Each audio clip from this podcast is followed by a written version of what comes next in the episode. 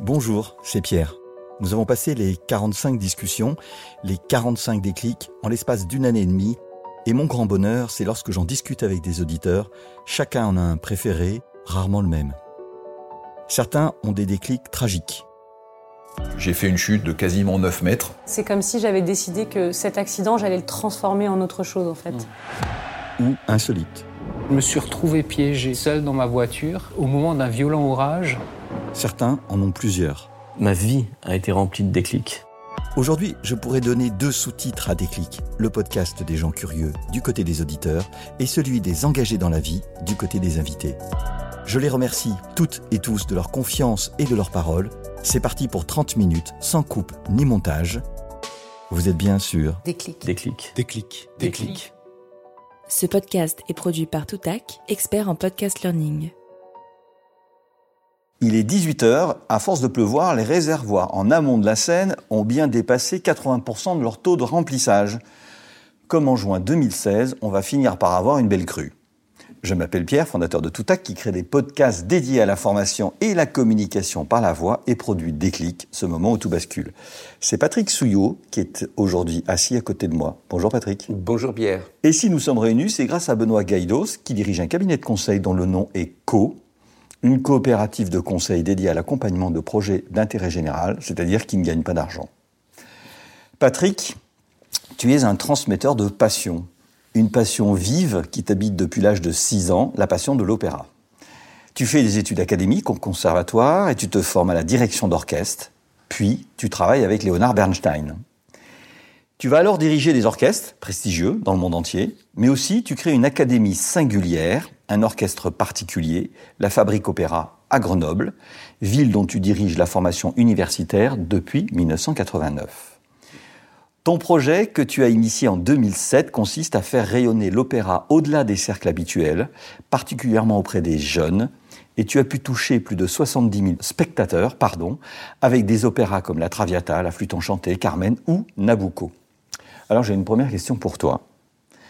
Comment tu donnes ta propre patte à la création de la Traviata, par exemple Un opéra euh, présenté mille fois. Quelle empreinte donne un chef d'orchestre à un opéra? Alors, excellente question. Je suis pas sûr que l'heure qui, qui nous est consacrée euh, puisse euh, remplir sa mission. Non, je vais essayer d'être concis. Euh, moi, j'ai une certaine orthodoxie. C'est-à-dire que je pense que les, les interprètes sont évidemment au service des créateurs. Moi, je ne suis pas un créateur. Je ne suis, entre guillemets, qu'un interprète. Mais s'il n'y a pas d'interprète, il n'y a pas de musique. Donc, euh, les deux ont besoin l'un de l'autre.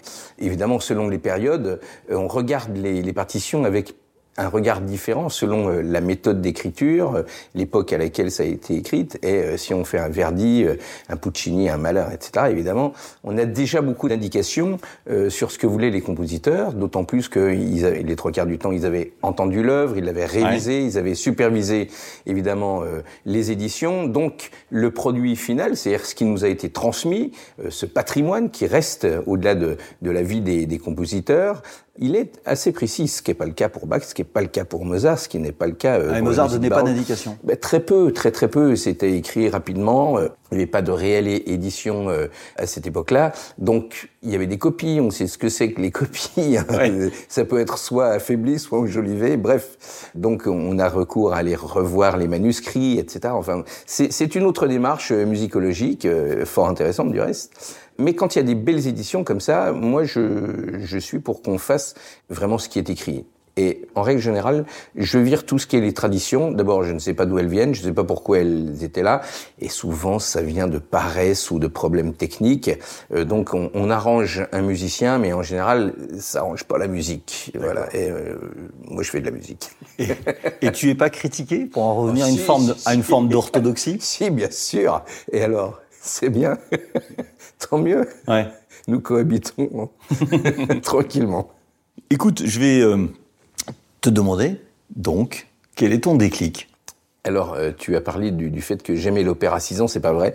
Je l'aimais beaucoup plus tard. Par contre, ce qui est vrai, c'est qu'à 6 ans, j'ai décidé de faire de la musique. Ouais. Et ça a été un déclic. Ce déclic, c'est un concert qui a eu lieu un dimanche. C'était à la télé. Euh, alors, euh, les auditeurs qui savent pas l'âge que j'ai, mais c'était, euh, je suis né dans, dans, une époque où il y avait encore beaucoup de musique à la télé, des concerts le dimanche, euh, à des heures de grande écoute, euh, où il y avait du grand échiquier, où il y avait plein de choses formidables, la piste aux étoiles, euh, bref. Et ce concert était Leonard Bernstein dirigeant un Américain et Rhapsody in Blue avec New York Philharmonic, et c'était au Royal Albert Hall de Londres.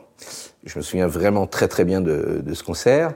La joie qui émanait du, visage et du corps de, de ce monsieur euh, que je connaissais absolument pas m'a fait dire mais c'est exactement ça que je veux faire. Il a l'air tellement heureux de faire son métier, mais évidemment c'est ça que je veux faire.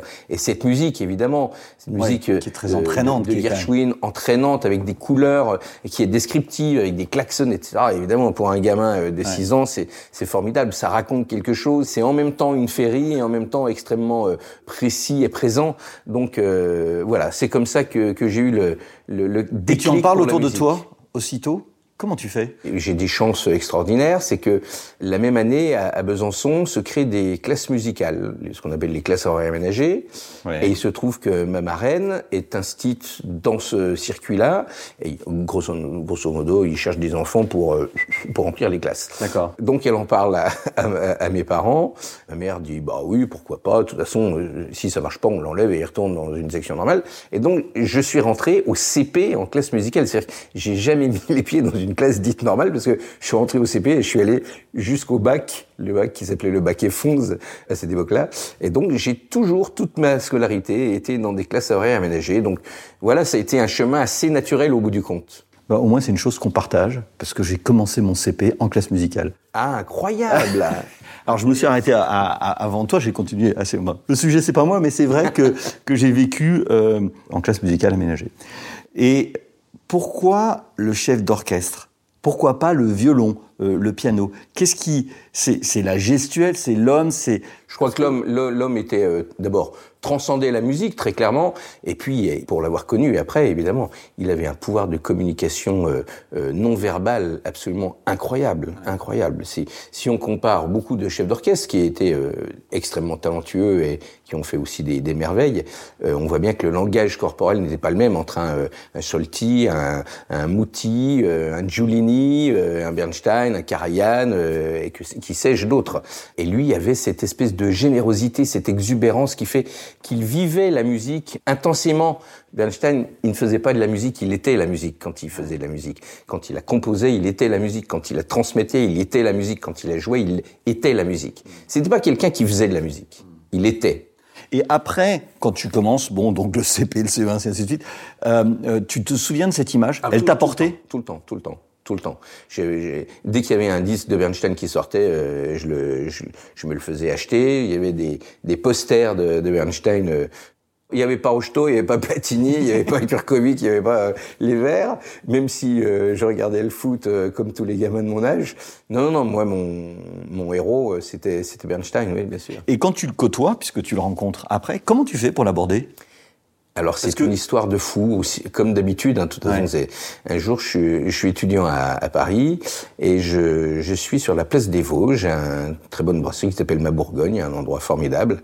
Et euh, il y a des gens à côté de moi qui, je, crois qu'on est au mois d'octobre puisqu'on est encore en, terrasse et il y a des gens qui parlent musique mais en, américain à côté. Bon, on engage la conversation et euh, le, monsieur qui est beaucoup plus âgé que moi me dit mais toi qu'est-ce que tu fais? Je lui dis moi je fais direction, je suis au conservatoire à Paris, et je lui dis moi mon rêve c'est de rencontrer l'un de Bernstein. Et le mec me regarde et me dit tu sais que c'est très facile mes yeux s'ouvrent, évidemment. euh, et il me dit, est-ce que tu sais qu'il vient bientôt euh, avec l'orchestre d'Israël à Paris? Je l'ignorais totalement. Et ça, c'était en 85. Et donc, il venait en mai 86 on va pas refaire l'histoire, mais mai 86 à Paris, c'est l'époque des attentats antisémites. C'est chaud, chaud, chaud. Et alors Israël Philharmonic plus Bernstein à la salle Playel, autant dire que c'était euh, fort à la mot, hein, le, le, quartier là. Et donc euh, il me dit, écoute, tu écris euh, à l'adresse de, de, Bernstein, ils vont te répondre et euh, tu vas voir, euh, tu, tu pourras le rencontrer. Incroyable. Alors bon, qui ne tente rien à rien, je fais ma, ma jolie lettre, je l'envoie et je reçois une réponse incroyable Alors que quand on était un jeune chef en France, on pouvait envoyer toutes les lettres qu'on voulait à tous les théâtres qu'on voulait, on n'avait jamais de réponse, même pas, même pas merci pour votre lettre, c'est gentil d'avoir dépensé de l'encre. Et là, on me répond et on me dit, soyez tel jour à telle heure, à tel endroit. Donc j'y vais, il y avait effectivement un cordon de, de CRS, j'y vais avec ma lettre d'invitation, on me laisse passer, on vient me chercher, on m'amène dans la salle Playel, je pense que j'étais à peu près le seul dans la salle Playel. L'orchestre s'installe, et puis je vois un petit monsieur arriver avec un, un pull, sincèrement, euh, je me suis dit, c'est pas possible, c'est sa grand-mère qui lui a tricoté avec les doigts ou je sais pas quoi, un truc euh, pas possible. Et là, il se met à, à répéter. Bon, on voit qu'il a pas une envie folle de travailler. Bon, ils étaient en tournée. On peut imaginer qu'ils avaient déjà joué euh, 50 fois le programme. Donc, on essaie l'acoustique, etc. Ils font euh, les hymnes nationaux parce que je crois qu'on célébrait euh, l'amitié. euh, ça devait être le, le jubilé euh, franco-israélien. Et euh, pause. Donc, on vient me chercher. On m'emmène dans sa loge. Bon, on, on se rend compte comme si on se connaissait déjà en fait. Euh, c'est extrêmement troublant. Et puis euh, on discute et euh, je lui dis, bah en fait vous n'êtes pas hyper sympa parce que vous donnez des masterclass dans le monde entier, mais jamais en France. Et moi j'ai pas les moyens d'aller à Boston, j'ai pas les mo- moyens d'aller à Tanglewood, etc., etc. Il me fait, euh, bon, t'en occupe pas, euh, je vais, le- je vais le faire. Je me suis dit, euh, promesse de Gascon, pas, pas grave, bon, il est gentil. Donc, euh, je l'ai suivi pendant ces, les, les quelques jours où il était resté à, à Paris. Et je sais pas, quelques temps après, le, le conservatoire de Paris, tout ce que je vous dis est la stricte vérité, hein. Euh, parce que c'est autre époque, hein, je rassure. Le conservatoire reçoit un fax, puisqu'il y avait des fax à l'époque, demandant euh, si, si on pouvait organiser une masterclass pour le maestro Bernstein qui viendrait célébrer les cent, les, les 100 ans de Nadia Boulanger avec l'orchestre de Paris l'é- l'été. Et là, le conservatoire de Paris répond euh, Ah ben non, euh, nous on est fermé en juillet, ça va pas être possible, ça va pas être possible. Hallucinant. Je pense que ça n'arriverait plus. Du coup, c'est le conservatoire américain de Fontainebleau où avait été euh, directrice Nadia Boulanger, qui a repris euh, cette initiative. Et donc, la masterclass a bien eu lieu dans la salle du jeu de paume de, du château de Fontainebleau. Magnifique salle, euh, voilà. Et donc, euh, il est arrivé, euh, il y avait un espèce de, de concours euh, pour diriger en première partie du, du concert qu'il faisait avec l'Orchestre de Paris. Lui faisait la version du Sacre du Printemps euh, réécrite par Nadia Boulanger.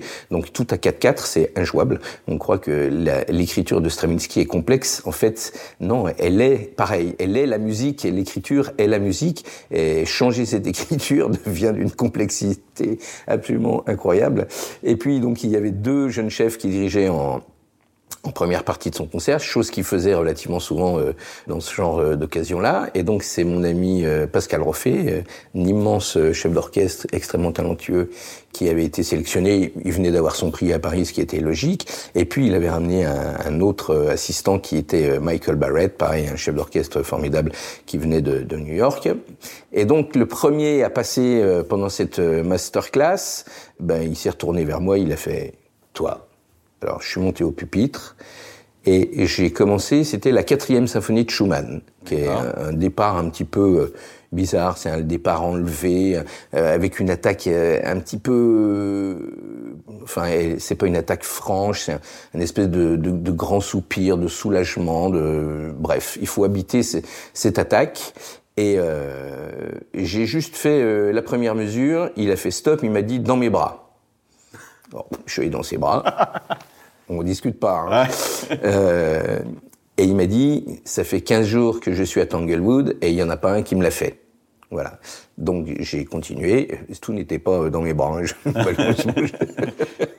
Euh, voilà. Et c'est comme ça que ça s'est passé. Et du coup, il m'a dit, vu que tu peux pas te diriger avec euh, moi euh, sur ce concert-là, si tu veux, je te propose de devenir mon assistant pour les prochaines années. Voilà. Et c'est comme ça que l'histoire a commencé. Belle histoire. Voilà, entre la place des Vosges et le, Et- et le château de Fontainebleau, il y a pire. Il y a pire. Et quand tu diriges, il y a, il y a quelque chose qui est toujours assez euh, intéressant quand tu regardes et que tu es spectateur, c'est tu essayes toujours de comprendre le lien qui s'établit entre le chef d'orchestre et les musiciens. Et tu vois qu'ils s'observent, et à la fois tu te dis, bah, il y a quand même un premier violon qui a l'air de savoir jouer, donc euh, s'il n'était pas là, peut-être qu'il pourrait prendre la place.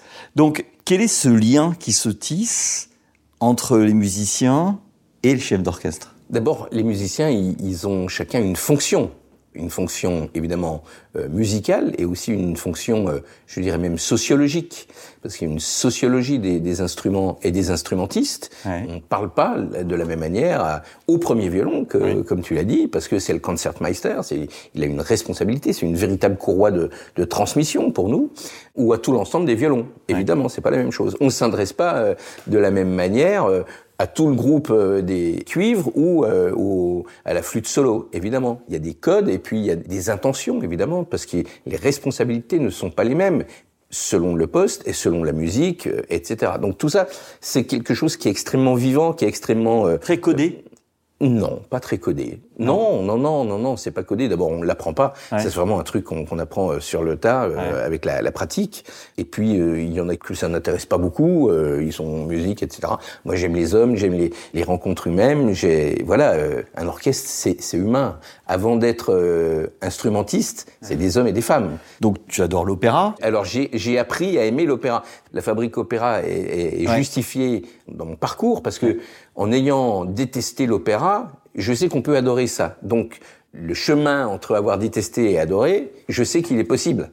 Et c'est quoi le déclencheur? Il n'y a pas de déclencheur là. C'est vraiment la culture qui fait que petit à petit, ben, on s'ouvre aux choses et puis on, on fait des parallèles entre des choses. J'aimais beaucoup la voix, mais j'aimais la voix euh, de la variété. Ouais. J'aimais la variété, j'aimais Brel, j'aimais Brassens, j'aimais Barbara, euh, etc. Et c'est ce qu'on écoutait à la maison du reste. Et donc la voix n'était pas un problème, c'était la façon lyrique de chanter, euh, voilà. Et puis peut-être, euh, je, je m'en suis aperçu plus tard. J'écoute toujours pas d'opéra chez moi, je vous le dis tout de suite. Je regarde jamais un opéra à la télé. Parce que pour moi, l'opéra, c'est vivant. C'est donc dans une salle où j'ai le spectacle complet en chair et en os avec les, Et justement, là, tu parles en chair et en os, donc il y a les acteurs sur la scène, il y a les chanteurs, Bien sûr. acteurs sur la scène, et puis il y a la fosse Ouais. où, où- où tu diriges. Mais là, donc, c'est plus un orchestre symphonique où il y a une relation 1-1, euh, il y a une relation à 3. Et donc, euh, comment tu, est-ce que tu établis la même relation avec les chanteurs qu'avec l'orchestre? Comment ça se passe? Parce que c'est plus loin, ils jouent, ils peuvent être dans leur monde, ils peuvent passer à côté. Comment ça se passe? Alors, on travaille évidemment beaucoup en amont avec les chanteurs. C'est-à-dire que un chanteur, quand il est su- sur scène, on a quasiment travaillé note à note l'intention de chaque euh, enchaînement de, de notes, de chaque enchaînement de phrases, de, de telle couleur, etc. Donc ça, c'est construit vraiment petit à petit avec le chef d'orchestre, avec les chefs de chant, avec les solistes, et évidemment, euh, qui ont aussi leur propre euh, manière de chanter. C'est ce que je disais tout à l'heure. Souvent, les, les traditions qu'on nous vend, elles viennent de chanteurs qui avaient des, soit des tics, soit des difficultés, etc. Ils ont dit oui, c'est bien comme ça. Et puis là, tu vas voir, je vais montrer que je sais bien euh, faire mon contrut et je, balance euh, un point d'orgue qui a aucune raison euh, musicale. C'est peut-être aussi pour ça que j'aimais pas l'opéra, parce que j'aime l'opéra quand il est fluide. Il y a un truc que, que j'aime pas, c'est quand le temps euh, m'échappe. Le temps quand il quand il est mobile, euh, ça, me- ça me gêne, ça me gêne. J'aime que ce soit fluide, mais assez régulier. Ça ne veut pas dire que je joue tout au métronome, évidemment, euh, ce serait une ineptie. Il faut que ça respire, et- etc. Mais on peut pas se permettre euh, tout d'un coup d'élargir, on ne sait pour quelle région. ok.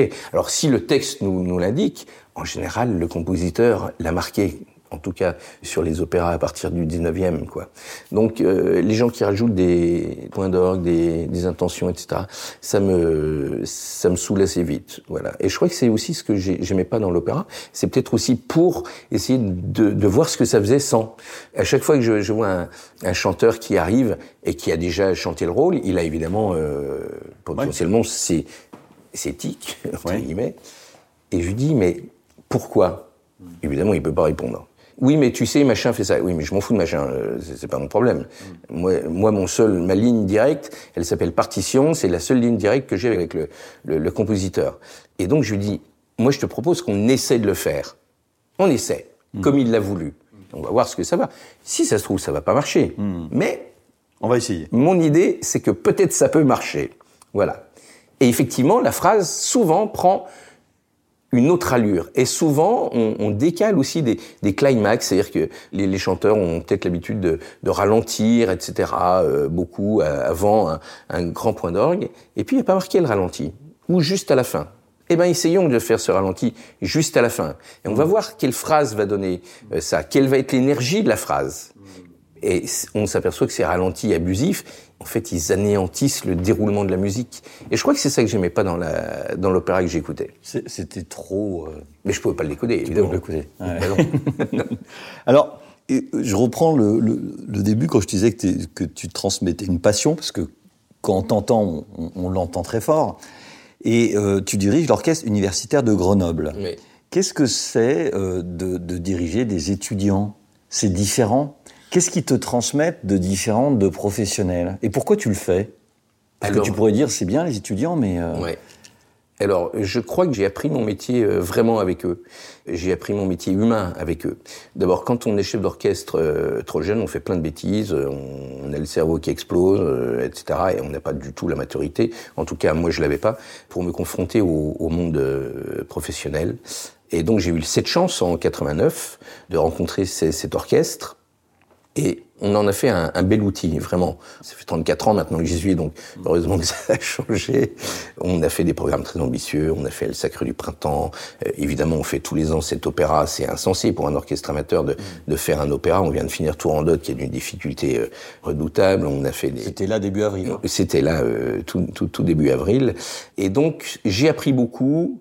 D'abord, avec les musiciens amateurs, on est obligé d'aller plus loin dans la musique pour l'expliciter. Donc, on est obligé de savoir ce qu'on veut exactement entendre et faire l'effort de leur expliquer ce qu'on veut entendre. Alors, expliquer avec des mots, mais évidemment avec nos gestes, avec notre code euh, gestuel, qui est corporel, qui est pas seulement euh, nos bras et nos yeux, évidemment.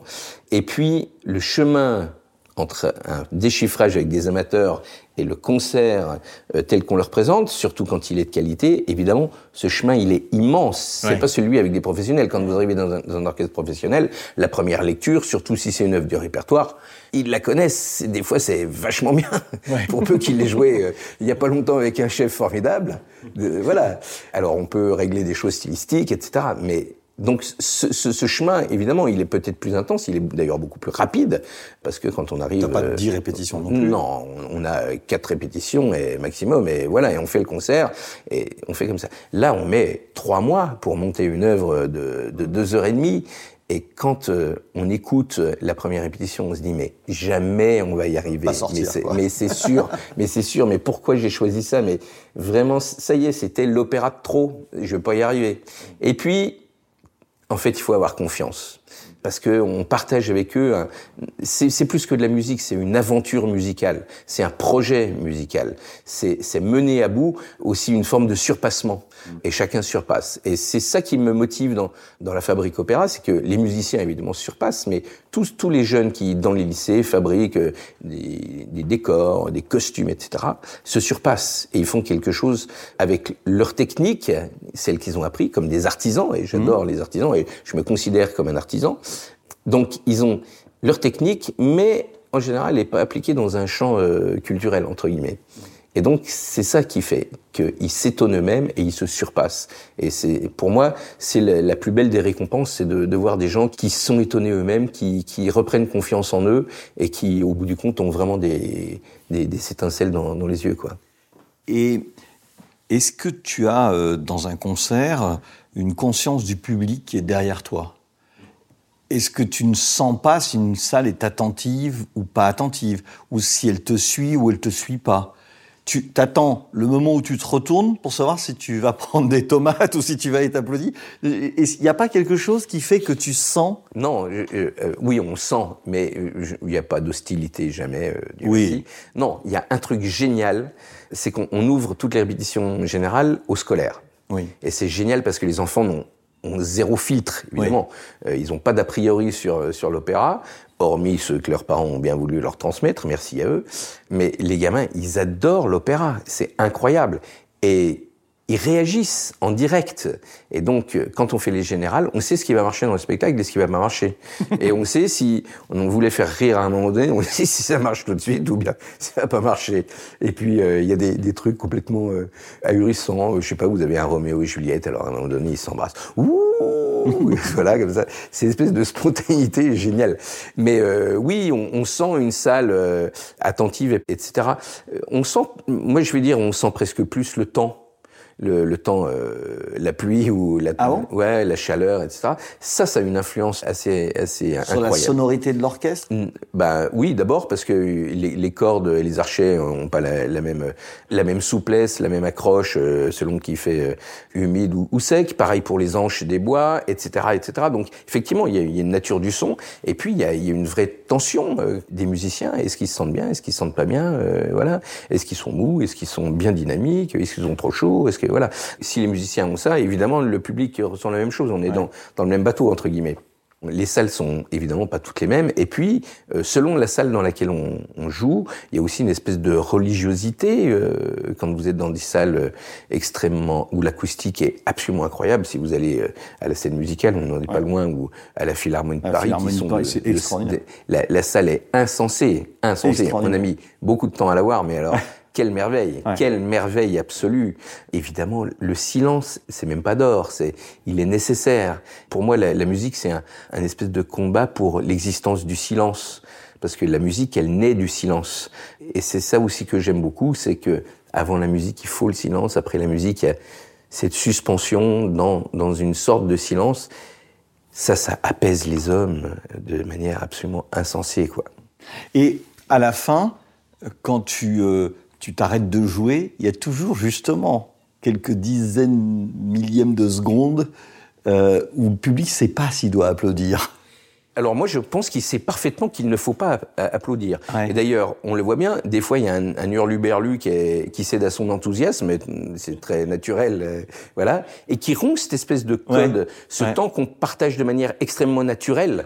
C'est-à-dire que, d'abord, le, le chef d'orchestre ou le, le pianiste, euh, quand il fait son récital, ou n'importe quel instrumentiste, peut à peu près maîtriser ce, ce temps de, de suspension par ses gestes, par son attitude, par le fait d'attendre la fin d'une résonance, etc.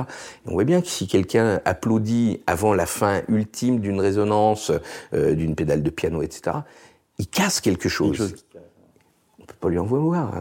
Il n'y a pas marqué interdit d'applaudir non plus. euh, voilà. Et dans la relation que tu as avec, euh, avec les musiciens, euh, tu citais la Philharmonie tout à l'heure, où j'ai été récemment, il y avait un jeune violoniste absolument incroyable de 21 ans, et on, on voyait qu'entre le chef d'orchestre et euh, ce soliste, il y avait quelque chose qui était en train de se passer. Quand tu as euh, un concerto, donc généralement un instrument qui est mis en lumière, il y a quelque chose d'un peu particulier là qui se passe par rapport au reste de l'orchestre? Alors, dans un concerto, le plus important, c'est pas le chef. Il faut être clair. Le chef, là, il est pour équilibrer, entre guillemets, pour mettre un peu d'énergie quand il y a besoin d'en remettre. Mais celui qui a son discours musical, c'est avant tout le soliste. C'est le soliste. C'est lui qui a euh, une certaine conception de l'œuvre. Ça ne nous empêche pas, nous, d'en avoir une. D'ailleurs, il y a cet enregistrement absolument génial et historique. Je crois que ça fait euh, 60 ans. Je crois que c'était en avril euh, 63 l'enregistrement du deuxième concerto de Brahms avec euh, Bernstein et Gould. Et c'est un enregistrement absolument incroyable parce que avant le, le concert, Bernstein fait une déclaration, il dit on n'est pas d'accord sur Brahms, pas du tout, on n'a pas la même vision. Et il dit euh, pourquoi j'ai décidé de, de faire le concert. Euh, J'aurais pu envoyer n'importe quel assistant ou bien demander à M. Gould de, de se faire remplacer, etc. Et il dit, oui, j'ai beaucoup de considération pour M. Gould, qui est un pianiste formidable. Et donc, j'ai voulu qu'on confronte nos visions. Et voilà, ça va donner ça. Alors, c'est sûrement pas l'enregistrement du siècle, parce qu'effectivement, on sent bien qu'il y a, il y a quelque chose qui, qui passe pas bien. qui passe pas hyper bien, mais ça, n'empêche pas la considération, évidemment, pour, euh, pour le musicien. Et euh, heureusement qu'on n'a pas tous les mêmes conceptions euh, de la musique, la même manière de respirer, de les aborder, la, conception sonore même euh, du- d'un- d'un d'un pi- d'un piano euh, euh, au 19e siècle, euh, etc. Sur quel instrument on joue, enfin, toutes ces recherches qui font beaucoup avancer la musique et notre oreille surtout, et la manière de, pour nous de, de l'apercevoir. Et ça, c'est absolument fascinant. Patrick, on est arrivé au terme Et ben voilà. de ces 30 minutes, mais je voudrais quand même te poser la dernière question. Ouais. Qui tu aimerais entendre? Qui tu, À qui tu voudrais passer le témoin? Alors j'en ai plein, mais vu qu'on est en Choisir face, un. un, je, je vais te, je vais te dire, il faut recevoir Daniel Cohen. D'accord. Il y en a plein des Daniel Oui, parce Cohen. que- Si, si tu googlises Daniel Cohen, tu vas en avoir 50. D'accord. Alors celui-là, il a l'immense avantage, il habite en face de chez toi. D'accord. Et alors c'est celui qui a décrypté le génome humain. Il est généticien de son métier et c'est aussi un immense musicien. Et c'est comme ça que je l'ai connu, euh, à travers la musique. Euh, c'est un passionné de musique et il va te raconter des, des choses sur euh, la musique russe. C'est un fou de, de, de mélodies russes, sur le rapport évidemment entre la, la musique et la science, qu'il a beaucoup étudié, notamment tout ce qui a lien lié entre le, le cerveau du, du, musicien. Et, voilà. Donc c'est un, un monsieur absolument passionnant qui a une grande culture, qui est très simple et avec qui je partage beaucoup, un, d'amitié et de musique et de joie artistique. Voilà. Eh bien écoute, merci beaucoup d'être venu jusqu'ici. Voilà, avec plaisir. Ce podcast est produit par Toutac, la voix de la formation.